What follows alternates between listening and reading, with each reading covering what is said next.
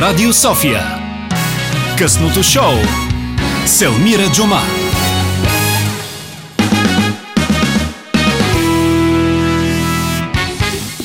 Започваме третия час от късното шоу с а, мен Елмира Джума. Dream Team сме тук. А, днес а, изключително женски отбор сме в а, студиото. А, Деси Георгиева е от другата страна на прозореца. Тя е нашия звукорежисьор и ни чувате толкова добре. А, а пък а, Роман Михайлов се грижи цяла вечер да звучим, смисъл нали, музиката да ни бъде на ниво.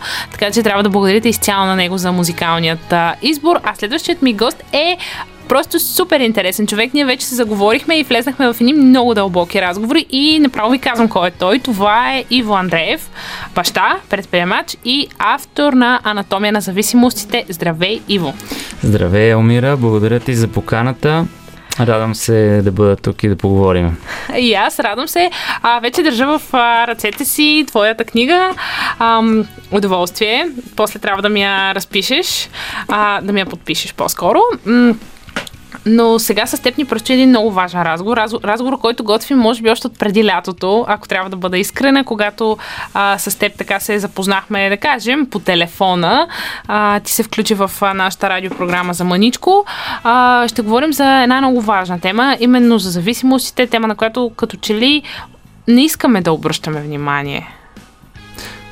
В днешно време има една тема, която занимава всички и аз това си мислих идвайки насам, че може би е едно от добрите решения просто да, да не обръщаме чак толкова много внимание. Така че благодаря ти за, за този разговор, който надявам се да не е за, свързан с COVID и и пандемията, така да се каже. Ами всъщност не. С теб ще си говорим а, точно за зависимостите. Ти си човек, който така можем да кажем, че е патил от тях. А, как се запозна? Всъщност, по-скоро, хайде преди да ми кажеш как се запозна. Какъв е света на наркотиците? Света на наркотиците е много... От началото изглежда много приятно, много розово място, а, място на иллюзиите, така да се каже, но всъщност е една голяма измама, която а, както се казва, пътя към, към Ада е ослан с а, хубави, хубави неща и за щастие светът на наркотиците вече не е реално за мен и съм благодарен, че можем да водим този разговор тук и сега, че написах книга и разказах а, историята си в нея. Беше ли ти трудно да я разкажеш? Хората много се притесняват да говорят за това. Особено когато са минали. Някак си в нашето общество е прието, че е срамно. В интерес на истината ми се случиха много трудни неща. Особено сам, самото а, самия успех над, над хероина и над а, другите проблемни така навици, които имах. А, но в момента въобще не ми е трудно да призная пред абсолютно всеки какво съм правил, какъв съм бил. И дори ако някой с магическа пръчица може да, да върне времето назад и това да не се беше случвало, всъщност аз не бих го заменил с нищо на света, защото това са големи уроци и благодарение на тях съм израснал и съм човекът, който съм сега. Именно трудностите ни, ни помагат да вървим нагоре и да растем в живота. Правят ни тези, които сме. Правят ни по-силни, по-разбиращи, по-малко страхуващи се, по-опитни. Добре, Иво, ти как се запозна с наркотиците? Как започна всичко при теб? Всичко започна с а, цигарите. А, малко по-нататък в а, 9 клас а, така дали благодарение на средата или всъщност а, трудния период, в, през който минавах, а, се сблъсках с хероина и оттам нататък вече нещата станаха доста, доста трудни, както за мен, така и за цялото ми семейство, така и за всички близки хора около семейството. Беше една борба около 10 години. А, всъщност, как започнах да пуша цигари, това е големия въпрос, защо хората започват да пушат цигари. И според историята ми, според опита, а, както и това, което съм описал в книгата, 90% от хората започват преди да навършат 18 годишна възраст. Тоест винаги говориме за ученици, за деца и ако тази бариера, ако човек не пропуши до 18 годишна възраст, шансът той да пропуши намалява с 90%.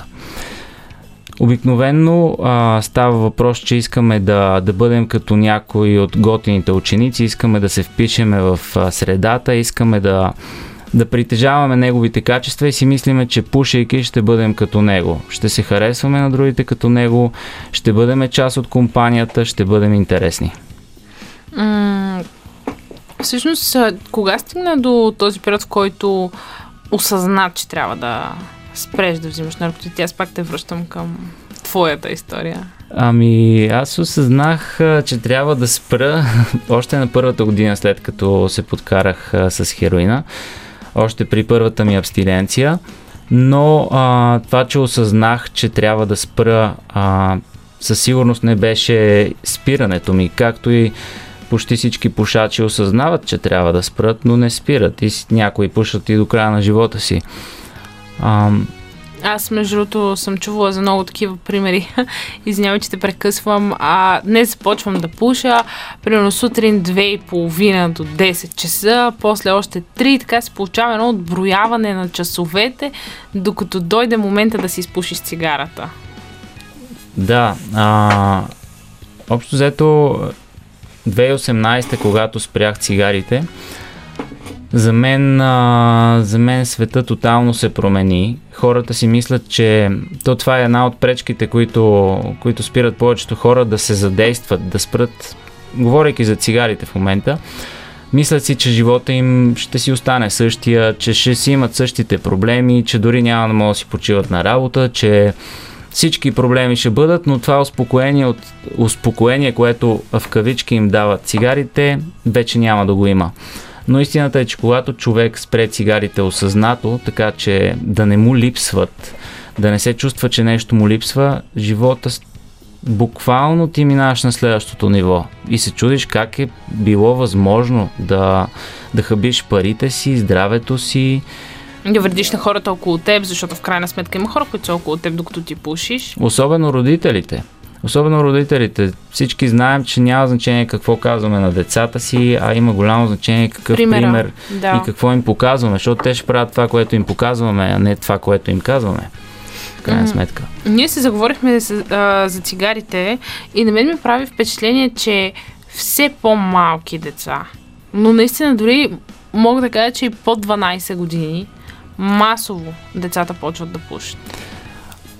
Точно така, в, а, на, достатъчно е да минем покрай което и да е училище по време на някои от междучасията. Особено голямото вече. Да, а, за да видим просто колко тъжна е картинката. И сега в момента, нали, в, с сегашната ситуация, не знам нали, колко много ученици има и как, какво се случва с пушенето, но надявам се поне това да е една от положителните, а, ако има положителни страни от COVID-кризата, нали, поне по-малко деца да пропушват цигари.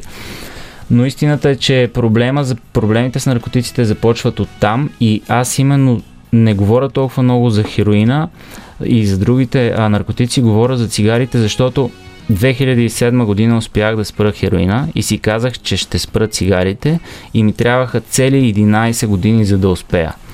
Постоянна борба, постоянни опити, всички мои приятели, всички мои близки им беше дошло до гуша да им разказвам колко много искам да спра цигарите. Бяха свидетели на постоянно късене, смачкване на коти и някой път обратното им взимане от мен за да, нали, за да си изпушат цигарите. Та, това е един подценяван проблем. Аз, а, понеже имам и така доста интересни наблюдения, докато сме на темата за цигарите. А, не знам точно как да ги опиша, не съм сигурна дали са електронни, но са едни такива малки бели цигарки, за да не правим реклама, които се слагат в uh-huh. едно като урече и май а, всъщност а, не, се, не минава през някакво горе, не, не знам, май се водат по някакъв начин по-здравословни и не съм много сигурна, но мисля, че е точно това и те трябва да се, и те се могат да се закупят от хора, които имат 18 години. Uh-huh. Много ми е интересно как деца, 18 на 12-13. Истината е, че съм виждала предимно момичета. Може би просто така ми се е случвало нали, покрай метро и така нататък. Много ми е интересно как тези деца ги получават тези неща. Родителите не го ли виждат това нещо? Много интересен закона. Това, това наистина е много интересно как всъщност е забранено на лица, на деца под 18 годишна възраст да си купуват цигари, но никъде не пише, че е забранено те да пушат. Тоест, има някакво като че ли недомислие в този закон, защото ако се забрани децата да пушат, тогава този проблем не само, че ще то ще бъде решен до голяма степен проблема с цигарите при положение, че всички пропушват преди 18 години. И реално погледнато излиза, че нали, аз ако съм на 16, не мога да си купа цигари, но всъщност няма никакъв проблем да запаля 10 цигари, ако искам една след друга и няма нищо, нито ще ми полицаите ще минат покрай мен и може и да не ми кажат нищо дори. Аз а, обаче, нали, ако трябва да съм искрена, не вярвам много, че децата не могат да си купят цигари.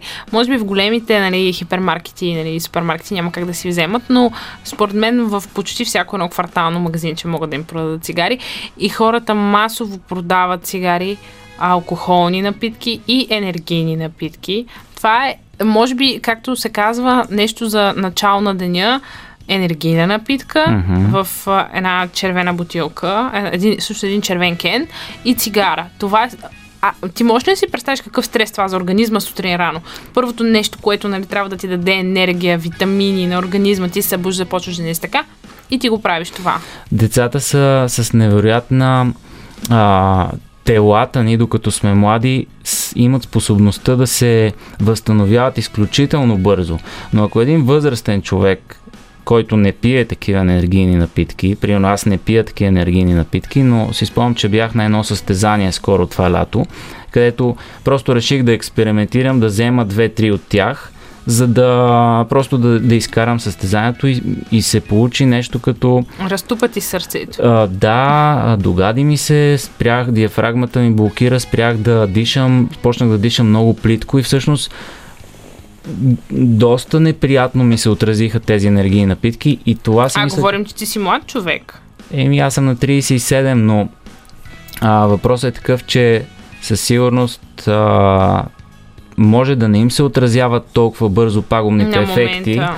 на децата, както на цигарите, така и на напитките, защото те се възстановяват много бързо. Аз когато бях на 20 и за първи път отидах в комуна, Отидах, а, мисля, че бях около 60 кг. Буквално за един месец в Испания в комуната качих може би 15 кг, възстанових се веднага.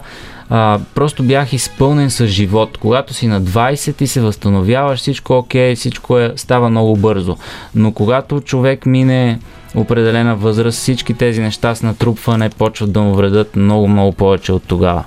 Ето тук от студиото на Радио София сме с а, Иво Андреев, автор на Анатомия на зависимост точно така, не знам, не знам защо ще да кажа автор на Анатомия на зависимостта, но пък а, сега по време на песента ние с теб си говорихме, че а, зависимостите действат по един и същи начин и всичко е много общо между тях, нали така? Mm-hmm, точно така. Какъв е механизма им на работа? Зависимостите могат да бъдат обяснени много лесно на базата на нашите хормони. Тоест, ние не се пристрастяваме към никотина, към хероина, към а, храната, към дори... храната, към ротативките, към порното, към залаганията, към всички тези лоши навици, всъщност ние се пристрастяваме към собствените си хормони, които ние изпуск... отделяме, отделяме вследствие от даденото действие. Когато а, пушим цигари, се отделя много голямо количество допамин. Всъщност самия никотин е много подобен на допамина и се а, завихря един процес в тялото ни, една омагиосана спирала, която представлява първо допамин, т.е. ние очакваме нещо хубаво, това е удоволствието, е нещо от сорта, след което организмът ни получава адреналин и кортизол. Адреналинът пак ни кара да сякаш получаваме частица енергия. Кортизолът... Не е ли това е хормона на стреса? Е хормонът на стреса, който идва малко след адреналина и съответно почва леко така да а, започваме да изпитваме едно неразположение, което познай с какво облегчаваме. С следващата доза допамин. И това е магиосаната спирала. Тоест, обяснявам, последния начин. Ние търгуваме 3 минути удоволствие, което всяка една цигара ни дава, срещу 45 минути Стрес на тялото. Стрес, неприятност, някакво леко напрежение. А, и, и точно тази спирала всъщност ни завихря така наречената зависимост към цигарите. И Останалите зависими, зависимости могат да бъдат обяснени по същия начин, само че във всяка една отделна зависимост участват различни видове хормони. При хероина има огромно количество ендорфини, болко успокояващи хормони и други. А, в хазарта има изключително огромно количество кортизол и адреналин. И вече в повечето случаи зависимостите си върват абсолютно ръка за ръка. Един човек, който примерно е на хероин, той няма как почти 100% ще пуши цигари и ще прави всякакви други неща, просто защото те върват ръка за ръка. А, ти каза хазарт. Mm-hmm. А, като че ли на това също ние не гледаме, изобщо не обръщаме внимание на този проблем. А е факт, че в България, а, не знам дали ти е правил впечатление, колко много казина имаме. Mm-hmm, и то в един квартал. На мен, примерно, ми е правило впечатление за надежда. В най-бедните квартали има най-хубави казина. Точно така, да. Което е, нали, като чуеш откъде.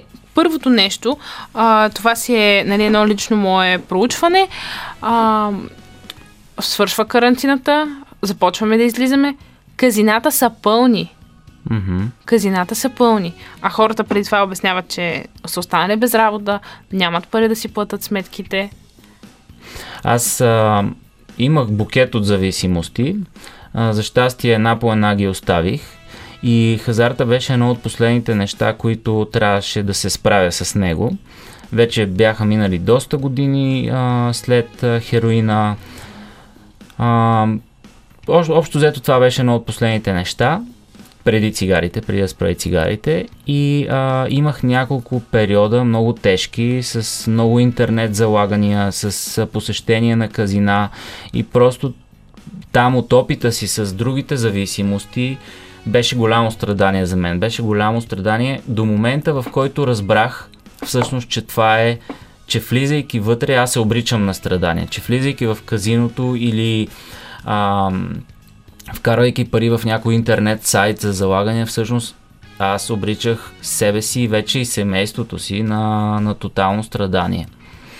Аз може би като човек, нали, който сега никога не е залагал и ако трябва да бъда искрена, дори не съм влизала в казино, ам, а и смятам себе си за много голям а, кръг. Обикновено аз съм от хората, на които ако ще ти се случи нещо, ако нали, си Марко Тотев, това съм аз. Mm-hmm. и никога, никога не съм вярвала, но много ми е интересно как човек стига до там, както се казва, нали, там една поговорка ще заложи нали, връхната си дреха, нали, последното си нещо, за да... Защо хората, нали, защото май казино, самите казина си имат а, нещо като някакъв вид стратегия. В началото ти подават малко, нали, ето късмета на, mm-hmm. на начинаещия. Нали, в началото печелиш малко и никой не, не си тръгва с това, което е спечелил. Не си казва, е, нали, ето, примерно заложих 20 лева, спечелих примерно 40, нали, не знам как, но да кажем, ставам и си тръгвам, нали, с 20 лева напред съм, поиграх, чао. Ами ти казваш, чак сега ще ги заложи 40, нали, не знам си какво там да ги отвоя отруя ли.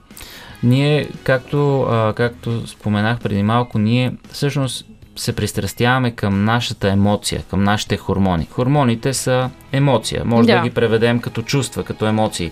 И всъщност хазарта ни дава емоции. Никой не играе хазарт заради парите. Никой.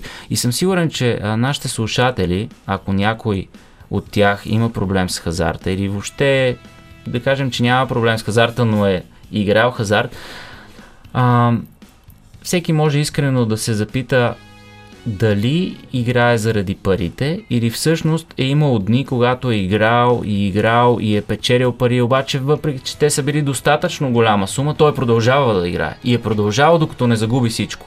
Или обратния случай, нали, губиш, губиш, обаче въпреки това продължаваш. Вече виждаш, че няма никакъв смисъл, но продължаваш. На следващия ден пак се връщаш. Просто това е едно бягство от реалността. Но това бягство е толкова скъпо бягство, че когато влезнеш в тази друга реалност, първо, че един ден може да мине супер бързо, без да се усетиш какво се е случило. И второ, че когато излезнеш пак в обратния свят, реалността е станала още по-тежка, защото проблемите ти са станали още по-големи. И не само финансовите, защото те са едно на ръка, но обикновено хората, които имат проблем с хазарта, имат огромни емоционални проблеми със своите близки, със своята съпруга, съпруг и винаги никой няма да си признае, че днеска е ходил на казино. Аз не съм видял никой да се чекне от Фейсбука, че е в еди кое си казино. До сега не, няма такива. В смисъл, може да има изключения, като всяко нещо, но виждал съм такива брутални сцени в казиното. Някакви хора се прикриват с... А, говорят с, по телефона и само и само нали, да не се чуе по телефона къде са, си слагат якето през главата. Други хора лъжат, нали, че не са в казино и някакви... Никой не, няма да си Никой признае. Никой не иска да си признае, да. Това нещо. Тоест, ам, те може би до някъде осъзнават, нали, това, че... Ами аз самия, докато играх, просто беше немислимо да кажа на жена ми къде съм. Слава богу, тя а, в една от последните ми така серии, в които бях влезнал, тя беше бременна в а, седмия месец. Просто жените много усещат. Много, изключително много усещат. Не знам, шесто чувство ли е, женско чувство ли е. Тя ме усети за какво става въпрос и тогава едва ли не щеше да получи аборт а, заради едно мое заиграване в казино. И това ме накара наистина да се замисля. Наистина, наистина това преля чашата за мен и осъзнах, че аз не... Че това не ти помага, ти вреди, нали? Не, тя, това щеше да убие детето ми в крайна сметка. Щеше да стане нещо, което ще да съжалявам цял живот. И понеже се бяха натрупали толкова много неща, аз а, разбрах, че няма да спечеля нищо, играйки хазарт.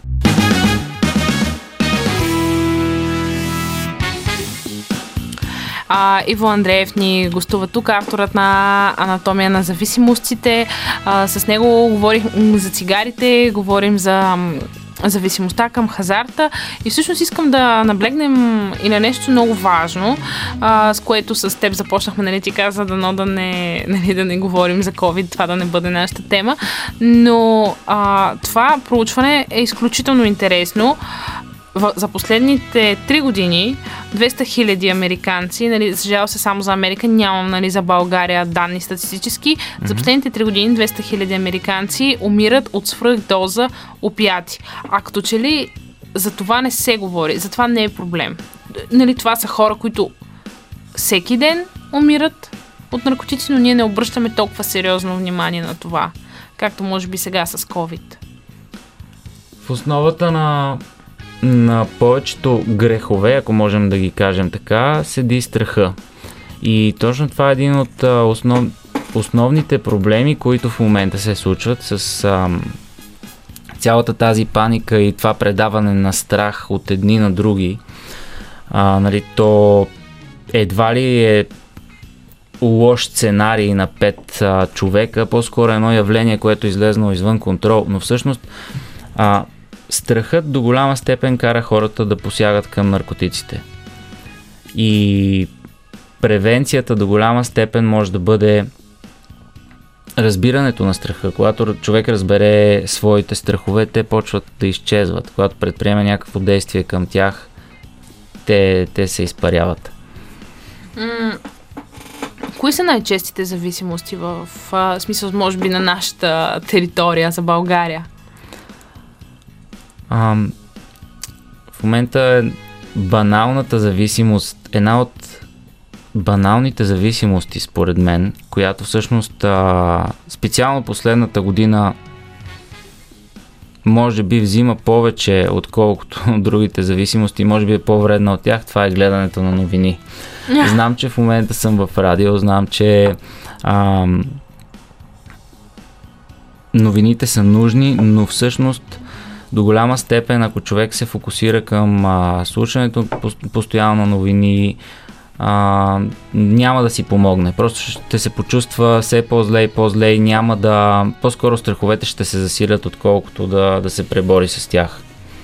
И точно затова, според мен, а, стратегия за справяне с а, COVID в момента е просто да му се обръща по-малко внимание, да говорим по-малко за него, да, да се грижим за себе си, да спортуваме, да гледаме хубавите неща на живота.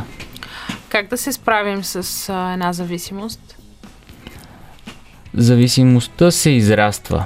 А, Айнштайн е казал, че когато човешкият ум мине на когато човешкият ум се разшири, той никога повече не може да се върне в старите си размери.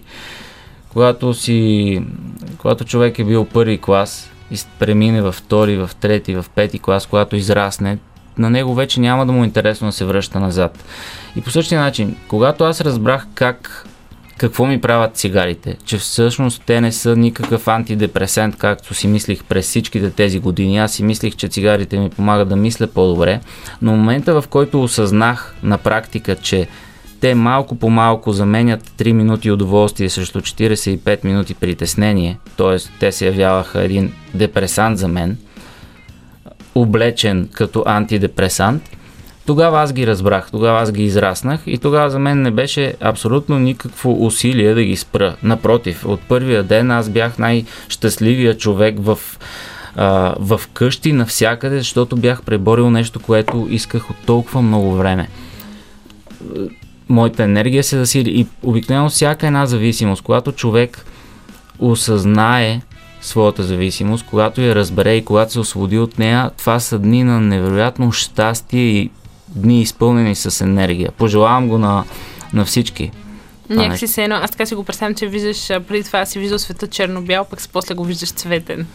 Усещаш цветовете. Ами да, с първите дни особено а, си спомням, когато идваше време за, за хранене, примерно обяд или вечера, а, така обръщах специално внимание на тези моменти, радвах се на храната, вкусовите ми възприятия бяха а, сякаш от детството ми завърнали се, усещах храната по друг начин, разговорите ми с хората бяха по лишени от тази фалшивост, която толкова пъти си спомням с колеги или а, просто сме били на под цигара и сме си говорили едни такива празни Приказки, разговори. Да. Много пъти а, паля цигара и за да не остана насаме с цигарата, аз винаги а, трябваше да се обада някой по телефона или някакви празни неща да правя. И тези празни моменти за мен изчезнаха заедно с последната цигара. До голяма степен. А ти готвиш втора книга? Да, от а, около месец и половина а, започнах да работя върху втората книга, казва се Добрите навици. А, като цяло съм интересна ми е темата за принципите и за тези житейски а, закони, които всъщност когато разберем и почнем да се ползваме от тях, живота ни се променя и Целта на книгата е да свържа добрите навици с житейските принципи, с законите, които ни помагат да живеем един по-добър живот, живот лишен от страхове, защото в крайна сметка навиците са... Хората си мислят, че таланта е голямото нещо че тези единичните събития в живота ни са голямото нещо и че еди кой си е заради талант такъв, заради талант е богат, заради талант е успял. Някаква всъщност... даденост едва ли не е природна. Да, това е най-голямата измама. Всичко в този живот, от здравето, до парите, до взаимоотношенията, до щастието, зависи от нашите навици. И това е факт. И ако искам с нещо да бъда а, така името ми да бъде записано в историята или хората да, да ми помнят и да свързват името ми, то искам това да са навиците, темата за навиците. За мен навиците са изключително интересно нещо. И искам да уча за навиците, да пиша за навиците, да говоря за навиците и да бъда полезен а, за тази тема.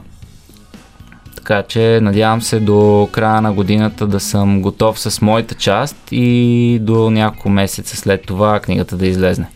Значи аз така си го представям в началото на следващата година. Ще дойдеш тук да ни представиш новата си книга, нали така? Ами, Да. Живи и здрави. Вече да. наистина оценяваме го този израз. Първия, първия навик, който, с който съм започнал книгата е навика да целе полагаме. т.е. да имаме ясни цели и приоритети в живота, защото ако нямаме такива, няма да има и см... голям смисъл. И целите, целите определят пътя, целите определят смисъла до голяма степен. Благодаря ти, Иво. Това ще бъде един чудесен финал за нашия разговор. Също така и за късното шоу. А, благодаря много на Десислава Георгиева, която беше от другата страна на стъклото цяла вечер с нас. А, на Роман Михайлов, който избра музиката и Иво Андреев, мой последен гост. Хубава вечер от нас. Останете с Радио София и до следващата седмица.